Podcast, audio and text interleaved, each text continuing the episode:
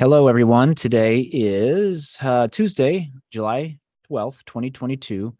And this is Tell Me About Your Tech Job with me. I'm Tom Imboden and uh, Associate Professor at SIU. It's part of our summer iTech 350 course, which I'm calling Real World IT Seminar. We've been joined by quite a few uh, IT professionals, technology experts, all sorts of them. And um, we are going to talk to one of my former students, Nan Li, uh, today. And Nan has been out in the industry for over a decade now. Um, lost touch with him, but then got back in touch with him through social media and, and just reaching out, I think, a couple of years back. So excited about that. And and if there's one thing um, that I remember, you know, Nan, you were one of the very first students I ever had to teach. I ever had the joy of teaching, I should say. and and I'll, I'll say a little anecdote. If I remember this correctly, you were the one, the only student who has ever done something in a lab that caused network engineering to shut off our ports and come and yell at me. And I think you were port scanning in one of the class labs in 208. I think we had traced it back to you. Does this sound familiar? Uh, yeah, I was uh, doing some scans to trigger the uh, snort servers, probably. Okay. And they snuck out onto campus and campus Oops. was, yep.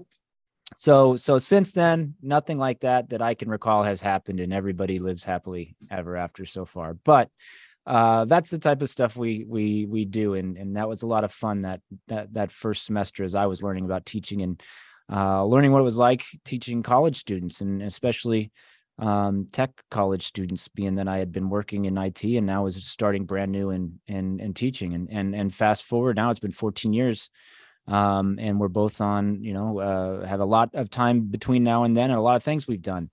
And I want to hear about that, Nan. But first, um, I'd like you just to introduce yourself. Tell us about yourself besides your tech career. Tell us what you like to do, where you're from, that kind of thing. Give us a little bit of who is Nan. Sure. So uh, my name is Nan Li, uh, as Tom uh, introduced earlier. And uh, I originally came from China. So I moved here when I, I think I, I was an eighth grade drop in. So I came here, drop into eighth grade, in high school, did uh, Cisco Networking Academy uh, in high school. fortunately, that program is gone now because the CPS, Chicago Public Schools, um, budget uh, and whatnot. Um, so uh, then I met Val uh, Woodworth, which is which was one of the professors here uh, here at SIU. She's got one more year with us. Right. Okay. So so I met her back at uh, Moraine Valley Community College when I was going there for my associates uh, in Cisco networking and she was doing training there and i was a lab assistant. So i helped maintain the lab during that time. And i was also attending that class. So i got invited to come to siu to further my studies. I graduate uh, i've been to siu i did i did uh, i did the thing. You earned that uh, paper? I earned that paper. I met tom there. Tom was just starting uh, that it was his uh, first year and uh, and then I went on to got a job with a uh, MSSP, a managed security service provider. Um, also worked with some of the people I know from Moraine Valley Community College. So this shows you how small the world is uh, in the right. industry. And and it also talks about the importance of of getting to know your fellow students and networking for future opportunities. It's it's a huge, right. you know, Salukis helps Salukis. That's one thing I know for sure is a is a pretty constant. Um, what do you like to do outside of uh, technology? What's what do you do for your hobbies and fun? I got the picture of you from your LinkedIn, which I put on your page in our class. It's you. It looks like you're hiking. Uh, yep, I was. Uh, that picture was from the Grand Canyon. Um, so that was one. That was one of the days that I was there. Uh, I actually went down to, to the uh, Havasu Falls uh, the Indian village down in the valley. Okay. So we hiked down there and we hiked back up. Uh, it was very, very tiring. I imagine because uh, Yeah, it was like a eight mile hike to the uh, down into the valley to the village uh, over uh, soft sand and gravel. Uh, you had to carry everything with you: food, uh, clo- clothing, and supplies and whatnot. Okay. Um, yeah, But a cool anyways, experience. yeah, it's great experience. So I like to go hiking when I can. Uh, I like to do some road trips. I play the guitar a little bit, and I also go mountain biking. Oh, neat. Hey, if you are ever back down or passing through, uh, SIU Touch of Nature now has some pretty sweet mountain biking trails.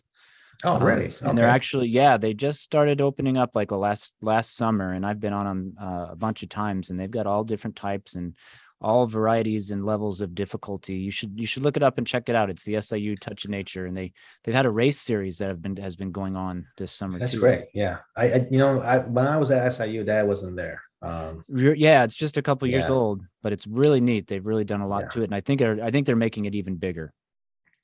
So so yeah, so do a little bit about mountain biking, and then, um, and that's pretty much it. There's just too much hobby hobby to go into, and it, Okay. every every single one of them costs a lot of money. well, thankfully, you're in a Yes. career field that pays okay. Yep. So tell us about what you did after school. Now, when you were in school here at, at SIU, were you working at all? Were you a student in, in, uh, worker? Yes, uh, I actually worked for a network engineering department for Okay. a semester, uh, and then I worked at the network security department for the summer for internship. Okay. Uh, was that also was, worked- was that with Kurt? Was that when Kurt was Yeah. back there? Awesome. Yep, Kurt. Kurt was the the, the leader. Uh, he is very smart. Learn a lot from him. Yes. Uh, talked about port scanning. Yeah, I was doing port scanning there uh, for the whole school too. so um, I remember back then uh, it was the uh, DNS uh, vulnerability that uh, uh, Kaspersky or wherever that uh, Yeah. security guy was. Kaspersky or Dan Kaminsky? Yeah, they they found a DNS vulnerability. So I was scanning the network to find all the DNS server on the network to see what version they're running. So we can contact the owner and have them do software upgrades. And that's an important thing is i mean you've got a, a big dns if i remember right it allows you it allowed an attacker to poison dns so that a dns server that you trusted would give you false information maybe leading you over to a malicious site or a compromised site nobody wants that.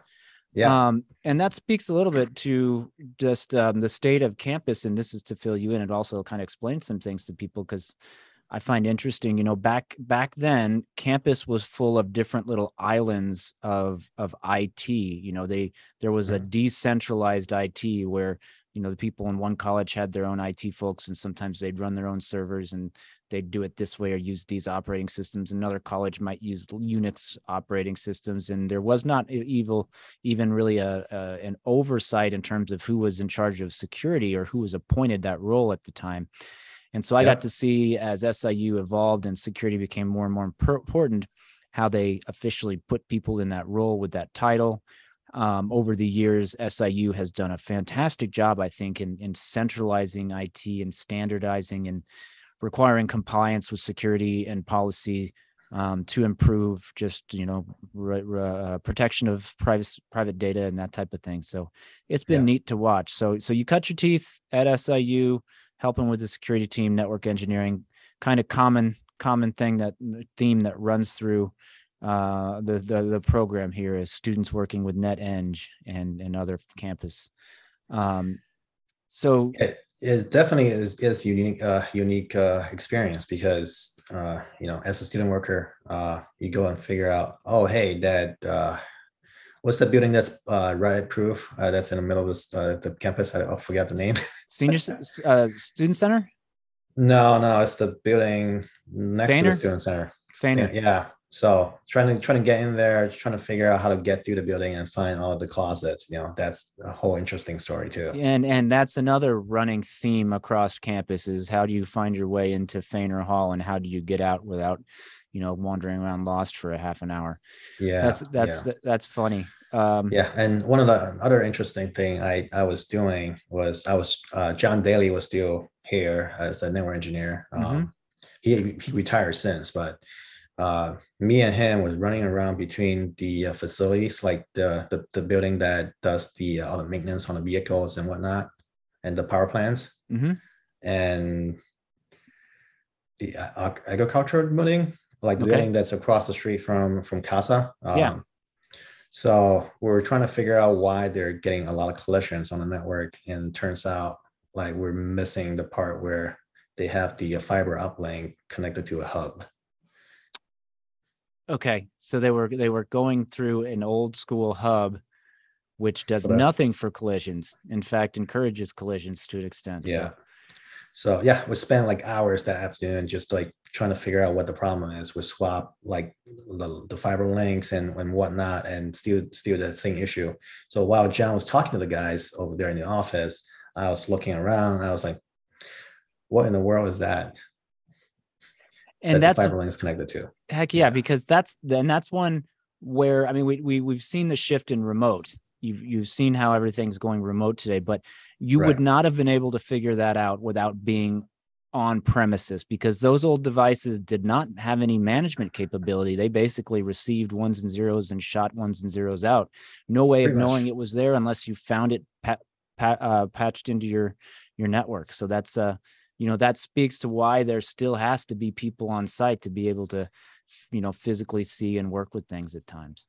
Correct. Um, so let's let's fast forward. Good time here at SIU. Um, you get your degree, you earn that paper. What do you do when you graduate SIU, Nan? Then on vacation. Okay.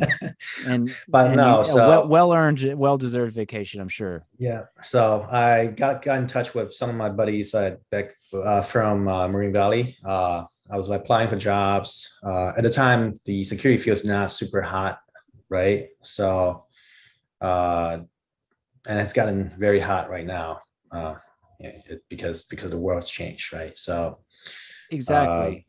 yeah, so I went to a company called SecureWorks, uh, which was later bought out by Dell.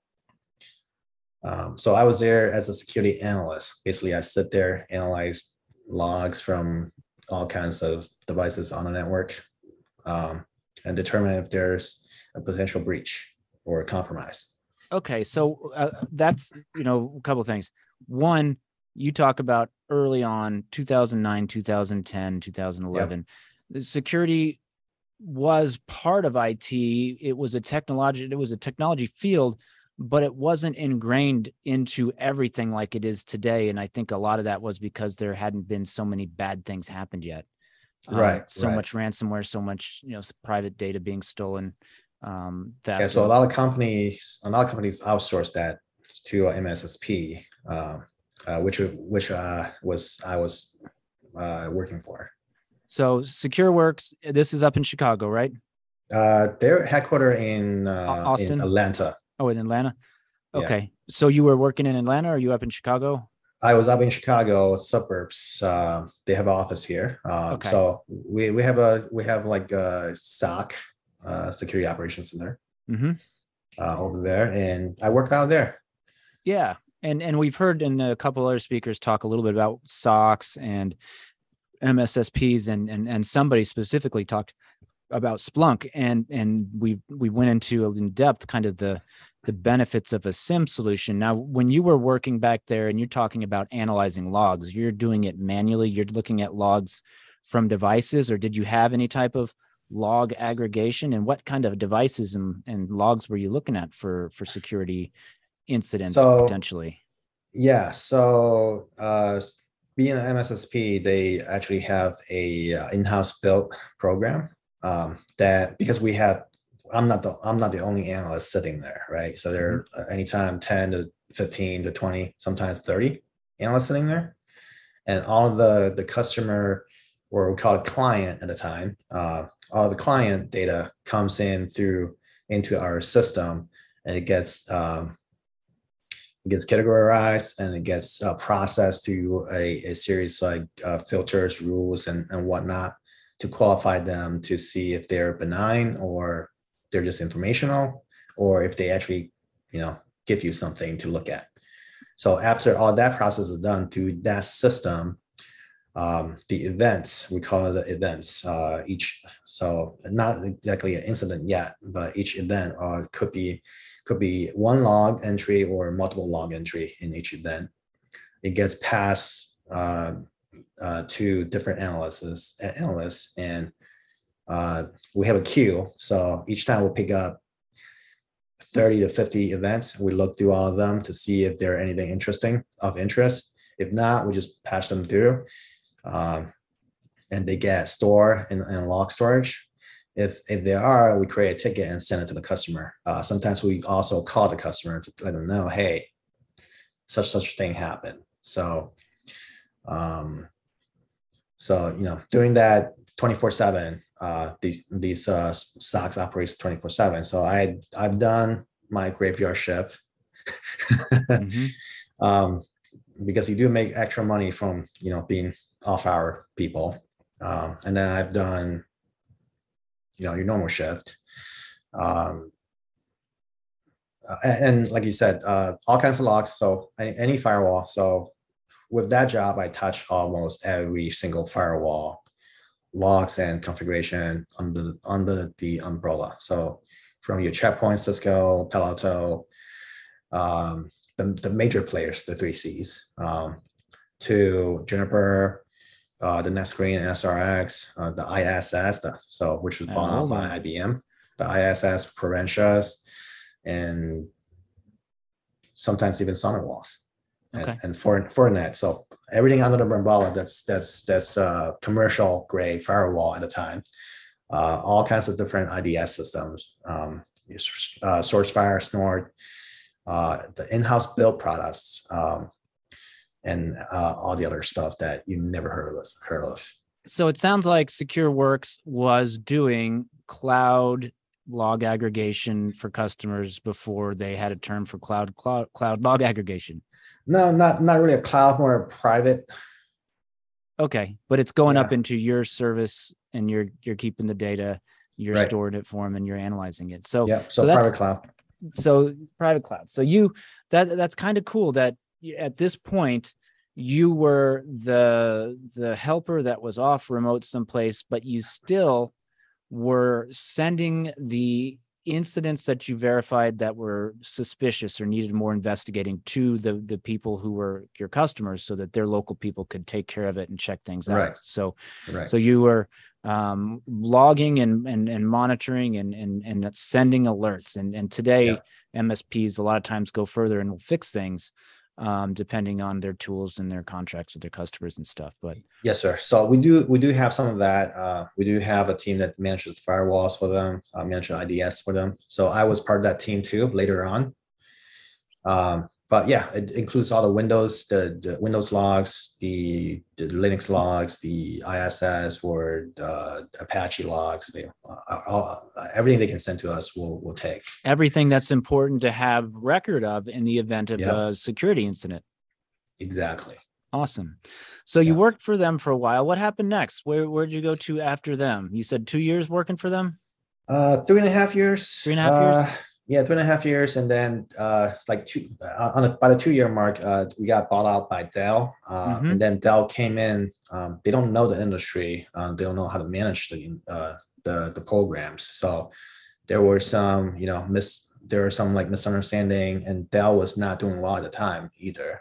Um, if you remember that uh, 2010 timeframe, Dell was not doing well.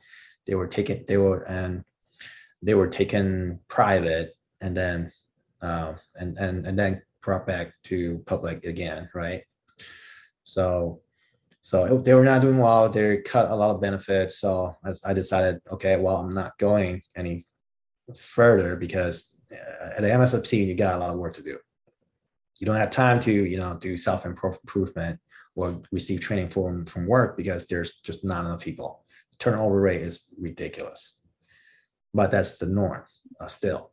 Um, so um, I got a job at Discover Card. Um, so they interview me. Um, they, they like they like what I do. They, they like the, the attitude that I have, which is very important when you go and interview for a job.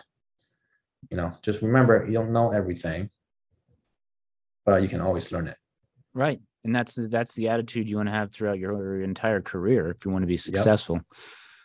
Good. So I went to Discover Card. Uh, they hired me on on as their IDS engineer. So I was deploying SourceFire boxes uh, all over the place, making purchase They're like two point something million dollars. The the equipments. So then I actually know like, oh, these things are very expensive. then so so tell us tell us what SourceFire Snort. Tell us what an IDS is and what it does back back then. Kind of what were you looking to protect the the your your your employer from with these devices? So uh, IDS is uh, intrusion detection or intrusion prevention. If you depending on how you set it up. Okay, so you can actually block traffic, not just monitor. So detection is monitor, prevention is actually actively blocking traffic. Now that's the simple part. Um, but configuring correctly is a whole other story. Um, so you have to do, uh, if you do want to do prevention, you had to do inline. So it actually drops traffic inline. Uh, or you can you can pass it through a, a plugin to tell the firewall to drop the traffic. So, uh, which is slower, but either way. So these devices that they actually inspect the um, uh, network traffic via a signature base. Uh, it's a series of IP header uh, or metadata kind of mat, uh, matching or uh, regex matching on the network packet. Okay. So, so basically, if you do a packet capture on your on your on your laptop or network devices, you're using, using Wireshark or TCP dump, TCP dump. Um, you see, basically, that's what uh, the IDS system is reading, technically. And they're reading all the traffic that's coming across a link. And so this was like, let's say you've got a your your company has a a one gig internet link and and their firewall supports one gig and then you've got mm-hmm. this ids or ips in line behind it before it gets to your network and right. and the speed of those things has got to be quick um you know the the one thing about security uh, and network security is the further up the the layers that your device is working at the more overhead in terms of cpu cycles memory usage that type of thing time it takes. Yeah. um so so like you know tuning rules and and making your ids and or ips run efficiently is important or else you've got some sort of really expensive you know bottleneck now um, for your internet speed. Yeah, uh, yes sir. Uh, it's an art it's an art. call it. Yeah, That's, it's an art. I would agree with you. I would agree with you because uh, there's it's really a, a complex uh, a complex undertaking to implement IDS and IPS and and get it to where everybody is happy with how it performs, how it is um, reporting its security events and uh, making the the you know the things actionable after that or, or automatically you know taking action on security events. And right. with with intrusion detections and intrusion prevention systems, one thing I like to kind of explain is if you think of like a a firewall with packet filtering capabilities, you know, a firewall will typically look at a packet at a time and, dis- and decide this is good, this is bad based on rules and signatures. And an IDS has the capacity in most cases to look at a flow because sometimes in a network based attack is going to span more than one frame you know it may span 5 10 15 100 frames. And so if your firewall is just looking at one frame at a time it doesn't have that context that the attack's 100 frames long. And so that ids can look at things in the context of a flow and make decisions that a firewall can't. Um did you raise your hand then or you had something to say? Or uh, somebody Recognize hand gestures. Okay. Somebody have a question? Nope. Okay.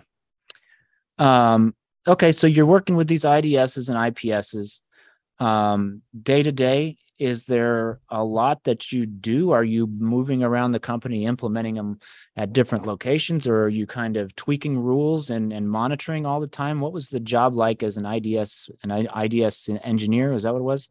Uh, yes, IDS engineer. So so technically, uh, almost all of the above. Um, so running around, uh, I actually travel to every single Discover office location. in the world, so including uh, London and and China. Cool. Um, and when I install the security devices, right? So uh, monitor, but not the alert. The alerts goes to the SOC. So Discover at the time starting to build their own SOC. Um, this is this is this is like two to three years after I graduated, and people are starting to realize, okay, these MSSPs, some some of them are not very good at because they don't have access to your employees does, so they can't really determine um, a lot of the alerts if they are uh, true positive or false positive, which is very important. So um, Discover the time starting to build their own SOC. Um, so all the alerts go to the SOC uh, and and go to a SIEM they call when, you mention Splunk. Um, so um, and I do all the maintenance, report bugs to the to the uh, vendor. Um, one thing you notice that you work with the vendor as part as a partnership because you purchase their product. You're not just you're not just a client or customer. You're actually partnering with them to improve their system uh, and providing feedback and telling them, hey, this is not working as designed, or hey, we want to have this functionality or feature. So that's a good point because throughout my career, there have been a few, uh, a few vendors that I have been working with that I, that I worked very closely with that I came to become friends with, you know, that you spend mm-hmm. so much time, you may end up spending as much time with that that vendor sales rep or or, or engineer. Helping mm-hmm. to fix problems and again like you said helping you know to discover pun to discover issues uh, with the, the the their their product so that they can fix them for other companies and that's that that can be um, a good opportunity to learn things that you maybe didn't have the you, you wouldn't have if you hadn't gotten that relationship with that that vendor. And I'm I'm specifically thinking about there's a guy named John who was based out of a, a St. Louis area, and he helped do this big uh, Cisco voice over IP deployment. I think we had 300 phones, and it was a quarter of a million dollars in total, something like that. So it was huge, and it took us months and months and months. And and I learned a ton just shadowing him and, and watching him as he worked on our on our project. Um, yeah. So you so so yeah. So just remember when you when you're talking to support engineer, uh, you know, observe and learn. That's and treat important. them, yeah, and treat them with respect. You know, they're they're mm-hmm. there to help in most cases, and and yeah. they are just like you. They they may have been, you know, you may be in that role in your next position, uh, depending. So, yeah, so you you, yeah. you you're working with Discover. Um, what happens next? So I, am working with Discover. I uh, my role got expanded. So I was doing firewalls, so checkpoint firewalls. I was manage. I started manage the Cisco AnyConnect uh, VPN solution for twenty thousand users. Wow. Doing deployments. Um, so I was a guy. I became the guy. Like if they have a problem, call Nan. Pretty you, much. You were the top the top security device guy. Yep, I was the guy. If something goes wrong, they call Nan because guess what? Nan's gonna fix it in 10 minutes. And and that's a 24-7 job, right? Pretty much. Um, I was not on call. I was still getting getting called because uh, if some issues, if they don't fix it and like if the on-call person doesn't fix it in like 10, 15 minutes, they call the director and the manager. And then the director, if the director is on the phone, he probably if he sees that, oh, it's Cisco AnyConnect, let's call Nan and I could be out in the boonies doing something without my laptop sometimes. Yeah. but yeah, so that become a bit hectic, and, and as you know, every single company have politics. Of course, and and one thing, the one thing to to say that's special about Discover is is PCI. Um, oh yes. And so PCI, the payment card industry data security standards. What was it? Was it like 2.0 back then? The DSS 2.0? I maybe, believe maybe so. Earlier. I wasn't the guy who was doing the test the date, uh, doing the audits with the auditors. Okay. Uh, so, but early on, so I wasn't sure like what version it was. So you will have to do an internal audit and an external audit, and you have to change vendors every few years. So PCI, payment card industry, and and any organization that that really processes and handles credit cards are supposed yes. to follow these PCI DSS rules. um, and and usually there's segregation of who implements versus who tests and like you said quarterly tests or yearly tests and outside audits in order to you know with, with the goal being that if if pci the payment card industry group has standards for data security that are strong enough and that anybody who works with payment cards adheres to them, they're going to be kind of doing their due diligence to reduce the likelihood of having some sort of incident or breach. And and you know what that means is getting people's credit card numbers out there in the wild for sale on the dark web and that type of thing, which we don't want happening. So right. Those I those, mean it's not just your credit card number, it's, it could be your social security, your birthday, your like all kinds can- of information that you need to fill out to open a bank account. anything that could be you know in in that realm and then and then if that stuff does get out you know you're basically a bad guy with that information is is armed with everything they need to start identity theft um so that's that's a you know that's a scary thought um yeah, that's that's not a good situation. yeah, and one thing I remember hearing back around that time was that as the the big credit card companies and the big banks were um were were kind of beefing up and improving their security and and looking at um, transactions that were made with payment cards and being able to run with artificial intelligence and new types of machine learning and looking at different algorithms it was these improvements that that oftentimes led to the discovery of breaches. You know discover card may notice that this person had some fraudulent activity from romania and this person had some from romania and this person and then by you know analyzing that together they may determine that oh all those people who are now having this fraud activity that started at the same time were buying things on ebay at within the same hour and that might help you know your the the discover the the the credit card or the banking people lead to finding a a potential breach at another company um, because because they had the standards and they had the security forethought in place before some some other industries did. Yeah, yeah, yeah. I mean, uh, and and and ultimately, the the credit companies at at at risk, right? Um, the liability uh, falls falls on them. That's why the chip the chip cards uh, came out, which was adopted by um, overseas company uh, overseas countries for a long time, and we just never did uh, here in America. So the chip cap- the chip uh, card is supposed to help with that, but but to, I mean, to understand the situation is the banking industry, they don't like changes. They, you know, it's, it, it works, don't fix it, right? It's not broken, don't fix it. So a lot of these uh, technologies are running on like 20 year old implementations. Um, so IBM they're not mainframes designed and- for, yeah, they're not designed for security. Like the IBM mainframes, they don't even support SFTP or SSH, right? And So and Yeah. exactly. And and when you only purchased them eight years ago and you plan to you know amortize them over fifteen or whatever, you don't want to scrap them. You know, you want to keep those those running because they invest. You know, may may represent a million dollar investment in hardware alone. Exactly. So, so Yeah. you learned a lot at Discover Card. You became the top dog in terms of security devices. If something security is broken, we call Nan. What uh what happened next? Where did you go to after Discover Card, and at what point or what time was that?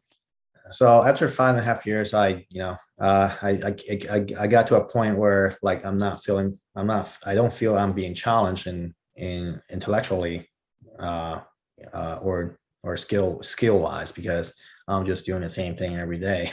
Mhm. And at the time, Discover was going into going through like another reorg, um, so to realign the um the uh, the teams because technology changed so fast, right? It's it's not a it's not a negative. Uh, it's just what was happening at the time. Um, and I got an opportunity to go to uh, uh, a uh, position where uh, I work for. I don't actually directly I work for a Palo Alto, but I got an opportunity to work for Palo Alto's uh, professional services. Mind you, I was a noob at uh, Palo Alto's firewalls at the time. Mhm. had you know a minimum minimum experience from five years ago at SecureWorks. Um, they they talked to me, then I did like five interviews in two days. They like, okay, we like this guy. He can he can do it. So they hired me on as a contractor. So I was working for a consulting company that farmed me out to Palo Alto Professional Services. So um, so I worked for I worked there for uh, for about six months uh, on a contract with one of the big oil and gas companies uh, down in Houston. Uh, and the the manager at Palo Network said, "Hey, we're going to convert you uh, as soon as we got to the one year mark." Uh, he found me another contract. COVID happened, uh, hiring freeze. you know, situation happens. You you know, you just not at the wrong. You just at the wrong place at the wrong time, right? So, so I was working. Uh, so I got sent to Wisconsin up uh, in by Appleton area, like Green Bay, Appleton area.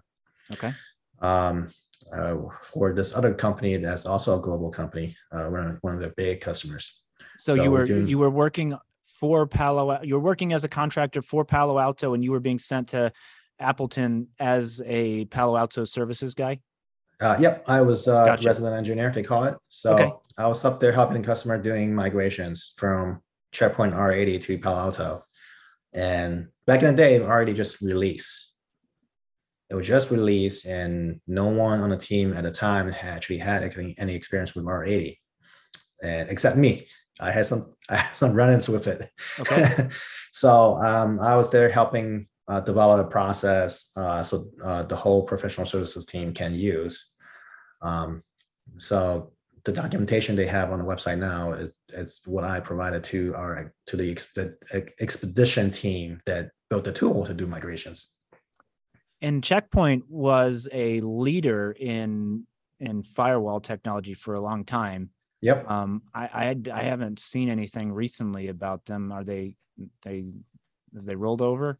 They're still in the fight. Uh, they just released some new products uh, in the past couple years that have a lot better performance than and a lot, lot more capabilities than uh, performance wise like uh, throughput wise than Palo Alto. okay but Palo Alto around those times when you were in Discover and getting out was really really moving up in terms yeah. of market share and they kind of coined the next gen firewall term and with with some of the things that they could do before others app id and user id and really being able to you know with with internet with network security you're you're you come down to making decisions do we allow traffic or do we not allow traffic? Do we allow or do we not deny? And right. the more information you can get about that traffic the more intelligent you can make a call as to whether uh, I'll allow or deny. And and all of a sudden Palo Alto was was being able to you know differentiate 15 different you know applications that were not HTTP, but were running over HTTP or port 80 commonly, and able to right. pick things out and able to tie in with Active Directory and able to use all these these these these variables or this metadata and attributes to to make really really granular and specific.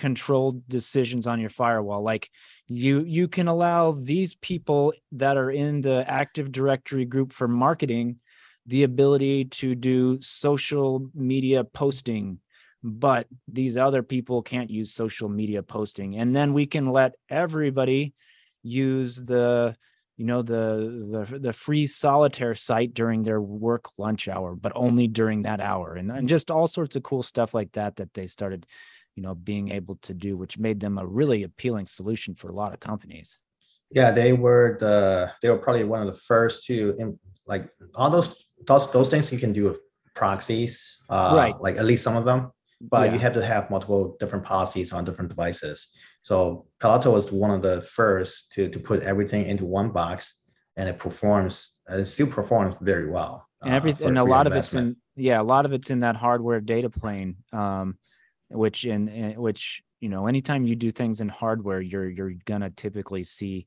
speed improvement over doing something as software yeah. so so it's yeah. a it's a real neat and that's kind of one of the ones with being in ccdc involved with we got to see palo alto from the get-go and i've been involved in their palo alto academy since since it was really really new um, and neat stuff. And we like to talk about it around here. And we've got a few of them floating around that we play with sometimes. Right.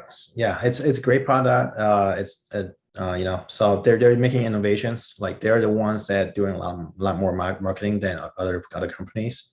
They are pushing innovation. They are buying products that are good and getting them integrated.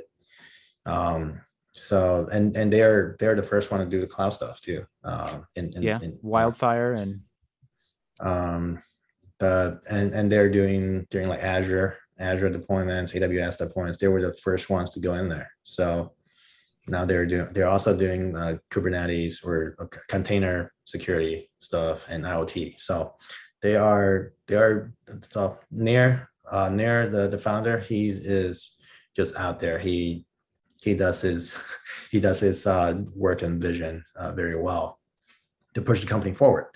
So, but anyway, so as as I was doing that, you know, COVID happened, hiring freeze, and uh, my one of my previous coworkers from SecureWorks, um, he was on a different team, so he was a senior manager here at Alliant Credit Union, which is where I'm at now.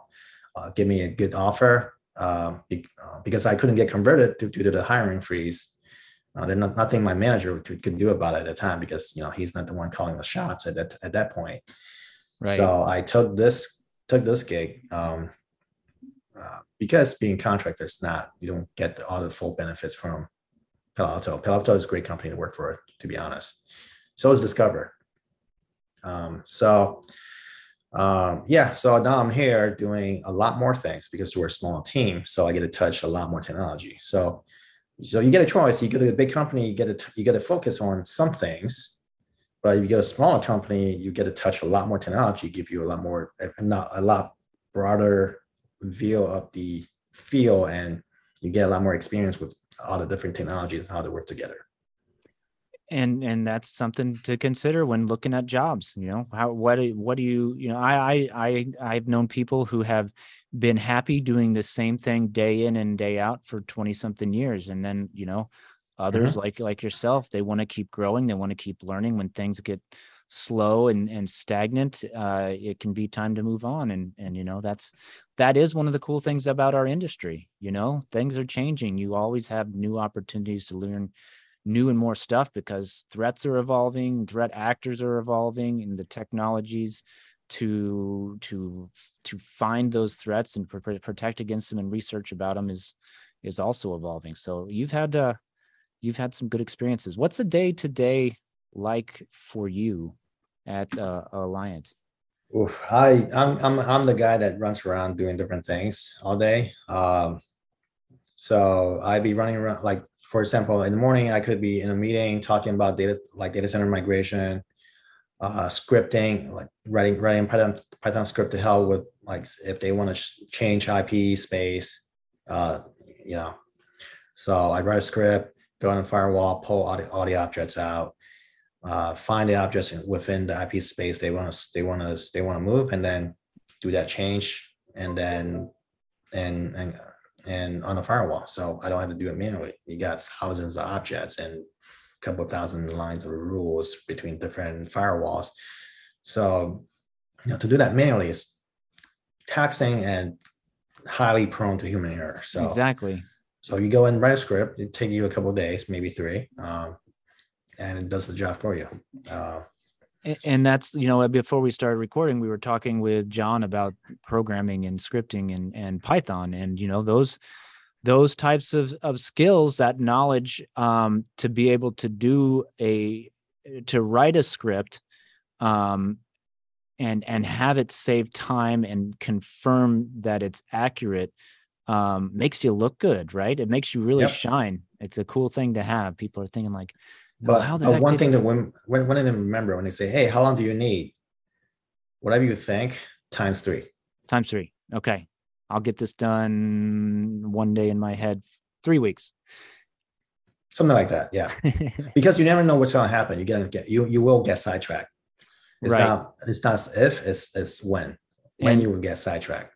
Exactly, and you know, and especially on a small team, you have lots of things that you might be pulled in to help with, and and when you when you are one of the senior folks who's got the experience people rely on you and you know when they come to you it's oftentimes a pretty quick thing that needs to be wor- looked at Yeah. So so I mean I mean I get to touch like email security. Yeah. Oh, these people are doing this to to bypass anti-spoofing, for example, or DMARC or SPF. If you've never heard of those, you can look it up. Um, DMARC, DMARC SPF are used to verify if if the sender is like the the, the source server is is allowed to send uh, email uh, from this domain. Pretty Mhm. much that that's what that means. so Uh, some some of the some of the things that have improved email security in the last like five to eight years i'd say Yeah. Um, but but still there are uh, there are some companies that figure out a way to bypass that um, using certain ways of you know setting the header. Gotcha. Right. And and this is this goes back to spam and sending out you know um targeted emails with phishing and spear phishing and and, spoofing the source you spoofing know? the sources. Yeah. So so it looks like it's coming from your internal server but it's not to the end user. Hmm right. Makes it So- difficult to investigate. Yeah another uh, important thing is that you know pki at least know the basics uh, of how it works. And public key infrastructure. Yeah so your certificates and whatnot right? So yeah i learned a lot from this current job um, and you know uh, one important thing is that hey you, you don't ju- just accept that you don't know everything.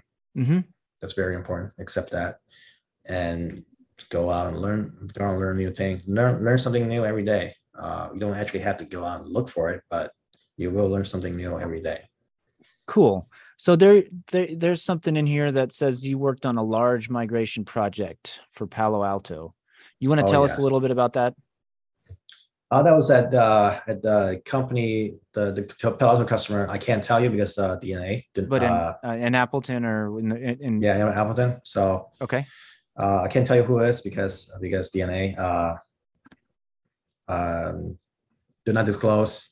Mm-hmm. Uh, sorry, NDR. Yes, sorry, NDR. or I forgot the yeah. nda non-disclosure NDA, yeah, non-disclosure. Sorry. So uh, I was there. Um, they were buying hundreds of fire firewalls to deploy all over the world because they are a global company. They have locations all over the world. Uh, you you'll probably use their product every day, or at least use it before. Um, they have they have machines that are controlled by PLC controllers. Um, that if they lose connection, the machine might spin out of control and kill someone potentially. Um, and it has happened that someone got seriously injured. So thinking about that, migrating firewall in that environment, just think about that. If your firewall doesn't work correctly, they bring stuff up, the machine spins out of control. Uh, best case, it just caused a couple million dollars of damage. Worst case, someone get killed. and this is the cyber physical threat we're talking about now you know Mhm. that's that's you know just the other day there was there was a report of uh in iran a a iot scada type attack industrial control systems attack that caused a steel mill to have some explosions Yeah, and those those things are not designed with security in mind. Um, Exactly. So so some of them, if you just ping them, you just send a ping packet, it crashes. and and that is you know that's the that that is partially because the iot is been rushed to market in a lot of cases by just slapping on some microcontroller that can accept an ip address and do a little tcp ip onto some million dollar device that wasn't an internet device and now it is Yep. Yeah, but so the project was big, so uh, we were trying to get the customer uh, on time, so they're not delayed. Mhm. And it turns out that the devices they bought were a little small. Uh, when we're, while we were converting their their policy from Checkpoint to to Palo Alto, they had groups that with one members. They just they just want to do groups in all the rules. It makes it easier when you need to add things to a group. Mhm. But Palo Alto devices they they have a limit on certain devices. Um, the smaller limits, certain devices are a higher limit of how many group address groups you can get okay you can implement. So they obviously exceeded that. So we had to play. Here's where Python came in to play again. okay I, I wrote a script uh, that goes in, pull the uh, the XML config file, look at all the objects that's in there, look at all the address group, uh, find the ones that's only got one object in there, pull it out, put it in a rule, and then save the file. And then all they need to do is just load that um, configuration into Panorama and push out to the firewall. So again, being able to write a script saves time, saves money, prevents errors, and you know, Mhm. a, a- a good skill to have in your back pocket as a security engineer for sure. Yeah. So so that so I think they're probably still using that script uh, right now doing the migration. I, I think they're almost done probably. The contract was for three years with two uh, REs. Um, so so yeah, I was there for a bit, uh, and and then I came to the current job. So and and we also did some troubleshooting for some STP. Uh, uh, Palo Alto have the function called VLAN rewrite, VLAN ID rewrite but they don't participate in STP. So that also causes issues when firewall fails over. Okay. Uh, I, I wouldn't go into detail to it as it's related to, to the bridge ID uh, for election. Okay. root- spanning tree. bridge, uh, yeah, root bridge uh, election. You can look at that. Um, so basically, um, when it, it when when the firewall doesn't participate in that uh, root ID uh, kind of manipulation, it causes uh, when the firewall fails over, it causes the firewall to participate in the in the in the bridge uh, election. So it causes STP to reconverge and it starts losing packets for a moment. And nobody wants good. nobody wants packets lost. Yes, that you got you get you got those paper mills especially. Uh, all right, let's um let's wrap up because we're getting close to the end of our time. Yep. Uh, questions? Any of you have questions? All right. Don't be shy. they sometimes they'll give me questions afterwards that I can email you Mhm. with, but but now we're gonna do. You remember Paul's Paul.com, Paul Security Weekly podcast? No. No, you never listened to that. All right. So I've got Yeah. my my rapid fire five questions for you. Are you ready? Sure. What is your favorite food, restaurant, cuisine, type of food to eat? Currently, the, the, the, the first thing I think of 17th Street. 17th Street down here in Murphysboro, Southern Illinois. And there have been a few others that have popped up that have claimed to be as good. So if you're down this way, you've got to try some of the others out. Yeah, I'll definitely uh, contact you and we can meet up and have some Eat- barbecue. Eat some barbecue right on those bike trails. hmm All right. Number two, is there a book, TV, movie, podcast that is about technology that you really enjoyed or would recommend to, to their class?